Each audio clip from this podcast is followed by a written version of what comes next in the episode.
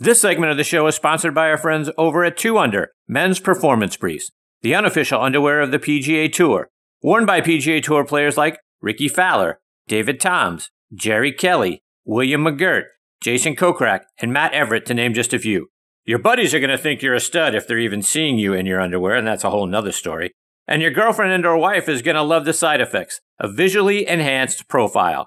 The Joey Pouch technology provides the ultimate male asset management. It separates a man's most valuable assets from bodily contact to reduce unwanted skin-on-skin contact, providing less chafing, more control, and an altogether more luxurious feel. Start every round 2-under by wearing the coolest performance briefs on the market and use coupon code ONTHET20 to save 20% off your order at TwoUnder.com. And that's the number 2, UNDR.com. All right, now joining me here on Next on the Tee is Top 100 instructor Jonathan Yarwood. Let me give you some background on Jonathan. 10 years as an elite golf coach at the David Leadbetter Golf Academy. Spent a year as a director of instruction at the Ritz-Carlton in Sarasota, Florida, followed by 3 years as the director of instruction at the Concession Golf Club, designed by our friend Tony Jacklin and Jack Nicklaus as well. He was then recruited to head up a new golf initiative at Loughborough University to create a state-of-the-art biomechanics service. He founded his own golf academy back in 2007. He is now the director of golf at the International Junior Golf Academy in Bluffton, South Carolina. And like I mentioned at the top of the show, he coached Michael Campbell to the 2005 US Open Championship. But he's also coached 2 US Amateur winners, 2 US Girls winners, 3 AJGA Players of the Year, plus winners on the PGA, LPGA, European, Challenge, Asian, and Australasian tours, as well as several amateur victories and other ranked players as well. And I'm very excited. He is with me tonight here on Next on the Tee. Hey, Jonathan, thanks for coming on the show. Hey, Chris, thanks very much. That's a lengthy introduction. I appreciate being on your show. Looking forward to talking to you. Same here. So, Jonathan, anytime I have a first-time guest join me, I always like to understand when you first started playing the game of golf, who first put a golf club in your hands, and when the point in time was that you really started to fall in love with the game? Well, my track was a little bit different to normal, really. I'm not from a golfing family. No one in my family play golf. I'm from quite a socio-economically humble background, if I want to put it politely. And so we used to go and caddy at the local golf course, and, you know, one of us, I shouldn't really say, but one of us stole one of the clubs out of one of the bags one day, and we used to play on the local soccer fields, and we'd dig a hole in either end with a shovel, and 20 of us would share this club and the balls we found on the way round, and just whack it from one end of the soccer field to the other, really. And, you know, I fell in love with it, really. I wanted to understand how to propel it. There's people who could hit it further than me, and I wanted to hit it further than them. And all I owned, actually, at the time was a little bike. And so the guy who stole the club, I said, look, I'll give you my bike. And I'll have that club off you so I can use it on my own. And he did. Wow. He gave me the club. He gave me the club, and he said the deal was a club, £1 and 7 balls. He still owes me the £1 and 7 balls, unfortunately, because I only got the club. But I ended up sneaking on the golf course at night. You know, the usual story. And I couldn't believe the expanse and the beauty of the golf course. I could still feel and smell it now, and the fact I could whack my ball anywhere, and I had to keep my eye out for the ranger so he didn't kick me off and stuff like that. And then the local course just started, you know, giving free lessons and stuff. So as I got later in my career now, I've always been a big bastion of the underdog and the first tee program and all that sort of stuff to introduce, you know, people from, you know, not the right side of the tracks really into the game, because I think we need to make it more attractive to everybody. And the elitist image of it is still a little bit of a restrictor to growth, in my view. So I always champion the cause of the people, you know, who wouldn't normally play it, because that's how I started, really. So when did it, you know, come to you that, you know what I want to do, you know, as a career and for the rest of my life is teach the game to folks, whether it's through the, you know, first tee or just in general? How did you finally decide this is what you wanted to do? Well, you know, there's a lot of fate involved with everything that you do, isn't there? You know, I wanted to play like everyone starts to want to play. And I kind of in my area, there was just they were just coming out with using video cameras and teaching. And it was very embryonic at that stage. It was like the most talented ones got through. But, you know, nowadays I can create performance by design. But you know, I really, just got interested in what made it all tick, really, and no one seemed to know. So, you know, I got exposed to a very good coach early on in my career called Mal Tong, who was coaching a really good amateur player called Helen Dobson, who cleaned up on the amateur circuit one year. She won every major amateur trophy you could win. So I was exposed to good coaching and et cetera early on. And, you know, I got to the point where I thought, you know, I'm really more interested in how it all works and helping people rather than myself. I could see myself only being relatively average, really, after a while. I was just a skinny little wiry kid, with very little guidance. So, you know, I kind of gravitated in that direction. I'm from a family of school teachers, actually. So, you know, there was a synergy there, definitely. And I just fell in love with the game. You know, when I look back, I've worked with and met some of my heroes now. I've been on planes with Nick Faldo. I've helped Seve and all those people. I'm from that era, the European golden era of Seve, Woosnam, Faldo, etc. And I used to sit up at 3 or 4 in the morning watching the Masters every year and be late for school the next day because it was so amazing and so amazing to see America and what they did with golf, etc., which really piqued my interest. Little did I know I'd end up here. I've been here for 23 years and as a US citizen now, actually, very proudly. So, you know, it's just kind of evolved, really. And, I just got really interested in it. And I was on a wave of how, you know, people trying to find out how the game worked, really. And I got involved with David Leadbetter, who you mentioned, who was at the cutting edge at the time. And, a lot of our ideas and what I'd figured out myself really matched with him. So he took me under his wing and, you know, I really spent a lot of time with him. We don't teach one swing. I think it's a misconception. And he doesn't teach just one swing either, but he's a genius guy with people and he's a very creative person. And I've kind of inherited that a little bit and I'll always be grateful to him for that. So a lot to digest there. And I tell you what, one of the things that intrigues so many of us and that love the game is you talk about how the game worked. I'm not sure that anybody has ever understood how the game works better than Seve. You had an opportunity to spend some time with Seve. Talk about that. Yeah. Well, it's just an artist, isn't he? You know, he's enigmatic. He's one of those people who's just, you know, magnetic, really. He had so much charisma, as a lot of players did in that era. I think we've lost a little bit of that in the modern era as everything gets more sanitized, more scientific. But, you know, he's just a pure artist. You know, he didn't have a great golf swing. And you look at it technically, if I look at it in my evolving eyes now, he definitely didn't have a great golf swing, so he used to hit it all over the map, really. But his will to win was second to none, and, you know, that's one thing I've found with all the great players I've worked with over the years. Their grit and their will to win is the common denominator with them all. They all swing it different, they all do it in different ways, they've all got strengths and weaknesses, but the common denominator is their absolute will to win. And he's got an absolute will to win, as Faldo has, as all the great players and all the great champions have. So it's been an enormous privilege, really. You know, when you're a boy and you got pictures of these guys on your bedroom wall, and then all of a sudden you're meeting them and you're flying around in planes with them. It's like sometimes you've got to pinch yourself. So, in getting the opportunity to spend time with them, sort of one-on-one, if you will, and in airplanes and sort of in the quiet moments away from the golf course, what was it like getting just to sort of pick their brains and listen to them? Share their stories? What are some of the things you learned from spending those quiet times with them? Well, you just realize that, I think the number one thing for me is you realize they're human. I think, you know, you see this media image of a player. You see Tiger Woods, you see Rory, you see Brooks. You don't realize they're just normal guys. You know, they're made of flesh and blood like we are. You know, they're exposed to unbelievable pressure and unbelievable scrutiny. And they're under enormous pressure. These guys operate under pressure like none of us know. You know, that if you have a bad radio show or I have a bad, thing on the lesson tee tomorrow, no one's going to know about it, really.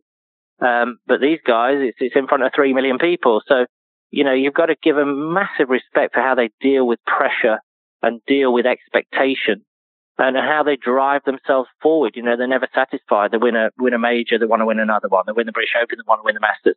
You know, they're just special people, I think, and driven people. That's probably the biggest thing that stands out. As I say, they all do it in different ways. There's no one way to do it. But the overriding thing is the human side of it to me, the psychology of it and how they deal with life and how they deal with where they are, their status, etc. I think most people would kind of crawl under a rock. I would. You know, if I stand on the the first tee of Riviera like Tiger Woods did the other day, 20,000 people watching me, I think I'd probably shank it in the bushes. But, you know, they just take it for granted and nail it down the middle and away you go. So I think you take it all for granted, you know, the pressure they're under, the scrutiny they're under, especially in the modern era. You know, they were under a lot of pressure in those days, but nowadays it's even more with social media and, you know, the instant gratification generation and the amount of criticism they can come across, which is grossly unfair, in my view, playing the toughest sport in the world. You've got to give them a little bit of slack. You know, someone like Jordan Spieth, for example, who's lost a bit of form. You know, give the guy some slack and understand that, you know, golf's cyclical, goes round in circles. So you play well for a while, you play average, then you play poorly, then you rebuild, and then you start playing well again. It's cyclical. And people have got to understand that. You're not going to play well every week. You know, the guys on the tour that I've dealt with play 30 weeks a year. They probably play well 4 or 5 weeks a year, really. So, you know, understand that that's part of the game. But, yeah, in general, just you know, amazing people, but quite vulnerable people as well when you're with them in private, I think, the overriding thing, and very human. And Jonathan, like I say, you got to work with Michael Campbell. He won the 2005 US Open. Talk about the work that you did with Michael and the stuff you continue to work on over the years. And what was it like being a part of a major championship victory like that? Well, it's obviously a kind of victory out of nowhere to some extent, but it wasn't really. If you look at his history, he's won 15 times around the world. He's made, you know, X million dollars in prize money. He's been a very consistent, very, very high quality player. But again, it was an enormous privilege to be involved in something like that. You know, he was the first person one of the few people, to qualify in the UK in the new international qualifying tournament. He made a 6-foot putt on the last. No one knows this or remembers it. He made a 6-foot putt on the last at Walton Heath to get into the US Open. He got into the US Open as a qualifier and won it. I think there's 2 or 3 people who've done that. It's very rare. And, you know, I met him at the tournament. Here's a little story about it. I met him at the tournament and a few days before, and he came off a decent start in Europe, but he said, oh, my putting's so bad. And historically, he's been a great putter. And so he came with a broom handle putter. And I said, what are you doing? What are you doing? You've never used one of those in your life. So he was in panic mode. So I said, okay, I used to do a lot of ball performance work because I spent a bit of time with Scotty Cameron and I learned about what's called the ball performance. So I filmed the ball dynamic. So I said to Michael, okay, we'll film the ball dynamics with your broom putter, and then we'll film the ball dynamics with your normal putter, and then we'll make an informed choice on that. I try and use opinion as little as possible. And it turns out the ball performance dynamics were worse with his broom handle than they were with his normal stroke. So all I did was just rebuilt his normal stroke into his normal blueprint and then added a really good routine into it. And then, you know, talked a lot the whole week about, you know, really low expectations, going through the process, not getting carried away with, you know, all the hoopla and all the media interest. I'd say things, ironically, weird things to him, like, everyone thinks you're going to choke. No one's going to notice you. This was on Saturday night. No one will notice you if you fall away. Don't worry about it. There's no pressure on you whatsoever. There's just 18 tees, 18 greens. You get on with it. Let's see what happens. And he kind of took that attitude with him. And, you know, all credit to him. You know, he stared down Tiger in his prime, which not many people have done. And, you know, he won it by, I think, 3 shots in the end. So all credit to him. And it was a remarkable period in his life and my life. And, you know, some people can deal with it. Some people can't. If you look at major championship winners, you know, there's a category of people who win one and kind of fade away because they can't kind of handle the pressure to some extent, the expectations. And there's a school where they win a major and they go on and win 3 or 4. Well, Michael's obviously in the former. And even though at the end of that year, actually, he went and won the biggest check in golf, $2 million at Wentworth, actually. But, you know, that was the zenith of his career. There's no doubt about that. And, you know, listen, I'm just a bit part player in the back. But I'm very happy to be a part of it. I can show you my contribution. And it's a real privilege and a real honor to be part of that, actually. So, Jonathan, a couple of things there. You mentioned building a really good routine. Is that something that is individual to Michael and all the different players that you work with? Or is there a kind of string that ties all of that together that all of us could learn a little bit about developing a good routine, especially on the putting green? Well, I think in putting, you know, it's relatively standardized. You know, I try and create some individualization. But with him at that particular time, and something I've actually used today with someone today, actually, it's very easy to in a routine, make it not a routine, but make it a ritual. But a ritual has got no emotion in it. It's got no engagement in it, whereas a routine has got full engagement. So what I created for him was what we called at the time Superman eyes. I don't know if you remember Superman, where he's got lasers coming out of his eyes. That was his kind of visual. It's like, okay, what I want you to do, if your putt takes 1.2 seconds to get to the hole, you in your practice routine, you are going to walk your eyes down in 1.2 seconds and absorb every piece of information along from your ball to the hole. And then you're going to walk them back in what we called at the time real time. So you're trying to really simulate what is going to happen when you actually hit that putt. So he walks his eyes back and forth, burns his eyes along the line like Superman, and then steps over to the putt, burns his eyes in real time again, and then makes the putt. And if you try that, if you really put some thought, some emotion, you slow the stare down, as it were, you really burn your eyes along the line like there's lasers coming out, you'd be surprised. You're so much more engaged. You see so much more. And I'll guarantee you make more putts. Jonathan, I want to talk about the modern game. You talked about ball dynamics a few moments ago. So let's talk about the modern game and distance gains from technology, whether that's the golf clubs themselves or from the golf ball perspective. Where do you land in that whole debate? Well, I'll tell you, there's so much talk about, the golf ball's this, the golf ball's that. No question the golf ball is part of the equation. There's no question. It is not just the golf ball. I deal with elite performance athletes every day. I've got a Swing Catalyst 3D force plate studio. So we look at ground reaction forces. That's part of it. Trackman is a massive part of it and very overlooked. I can look at the ballistics of someone's ball, the club.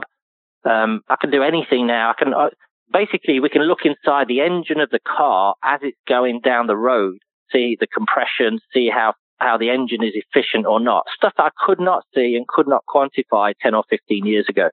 Then you've got nutrition. Then you've got sports science. Then you've got the gym. Then you've got golf club fitting. Then you've got golf club shafts. Then you've got heads. You've got technology. It's not just the ball. We've just created a more modern sport. Like every sport has evolved into a more modern sport.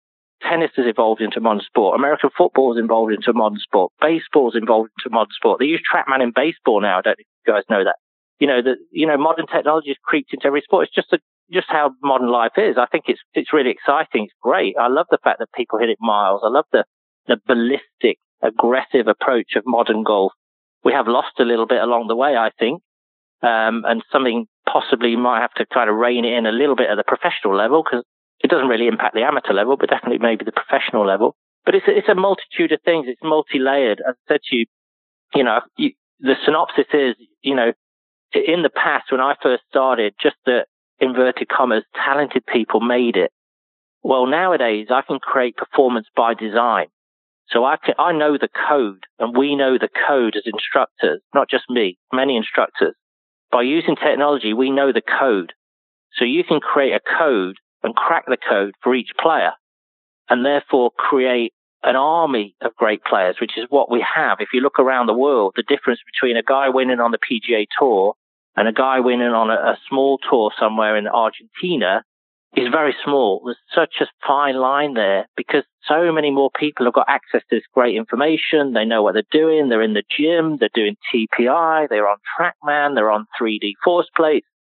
As I say, the guesswork is taken out. I often say when I'm coaching that I don't teach by opinion. I used to teach by opinion in the past, because all I had was a video camera, which is basically a 2D image of something. It's like the X-ray, really. And now I've got the MRI. So now I don't have an opinion. Now all I'm using is fact and factual data. And then I'm going to make an intervention with you. And then I'll change the data and prove, that the intervention makes sense. So, all those things added up create almost this monster to some extent that's kind of out of control a little bit. No one really knows how to cage it. There's a lot of things involved in caging that thing. I mean, there's the golf club manufacturers, there's the ball manufacturers, etc. But I think the consensus across the board is that something, really has to be done about it, because you can't just keep building bigger and bigger courses and bigger real estate.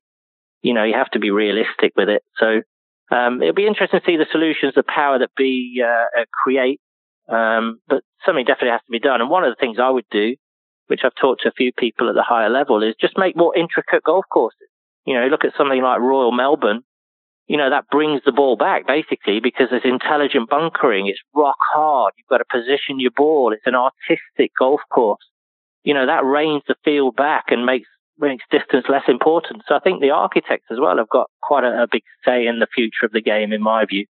But it's definitely not just one thing. It's definitely not the ball. I know that's the hot topic, but it's a multitude of things.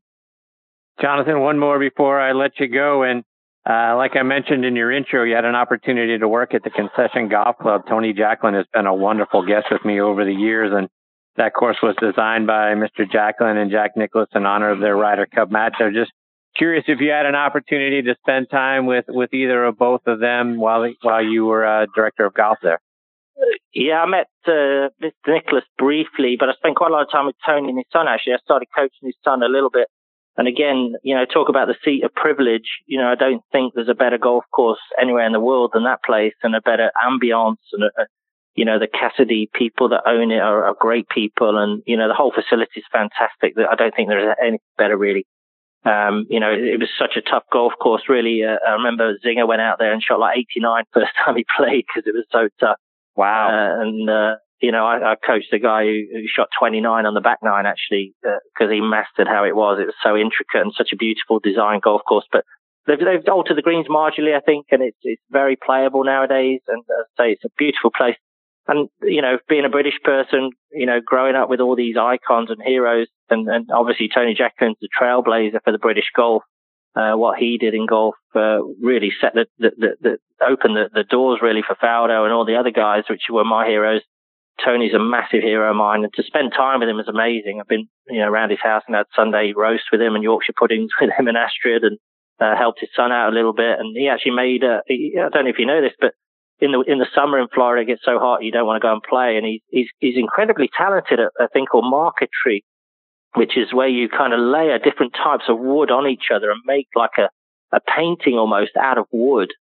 It's quite remarkable. It's very intricate, and it's incredible what he did. He presented me with a picture of myself, actually a portrait made in marquetry of myself on my 40th birthday, and he did one of Ben Hogan. Oh, it's remarkable stuff. I still got a treasure. He made a salt shaker and a pepper shaker for my daughters, and engraved it on the bottom. And they didn't really know who he was. I said, look, in a few years' time, when you're older, you research who that guy is, and you'll keep those for the rest of your life. And again, it's just part of the journey I've been on to meet these people and spend time with them. It's just a privilege and a blessing. And, you know, I just feel so privileged to have gone on that journey with everyone. And Mr. Jacklin, you know, is just a legend to me. Jonathan, before I let you go, let our listeners know, how can they stay up to date with all the great things you're doing and follow you, whether it's online or it's on social media? Yeah, I do a ton of stuff on social media. I'm posting videos every day, with no charge, just my name at JonathanYarwood.com. Jonathan Yarwood, sorry. My website is JonathanYarwood.com, JONATHAN Yarwood. You'll see loads of tips and, you know, interact with people, and you can get an online lesson on my website, and you can see what I'm up to at the IJGA, where I'm currently director, www.ijga.com, and see how the modern kids are training. So, yeah, it's all exciting. Well, Jonathan, I can't thank you enough for taking time out of your night to come and be a part of the show. So many other things I wanted to get into with you tonight. I hope you'll come back and join me again soon, because you're fantastic. I will. Thanks, Chris. Appreciate your time. Thanks very much. Take care, Jonathan. All the best to you and your family. Look forward to catching up soon. Thanks, man. That is Jonathan Yarwood, YARWOOD, and at Jonathan Yarwood on social media. Great stuff, folks. I'm telling you. When you look at all of his lessons and his videos and the things that he has been sort of witness to throughout the course of golf history, absolutely stunning. And really hope we get the opportunity to catch up with him. He is a delight.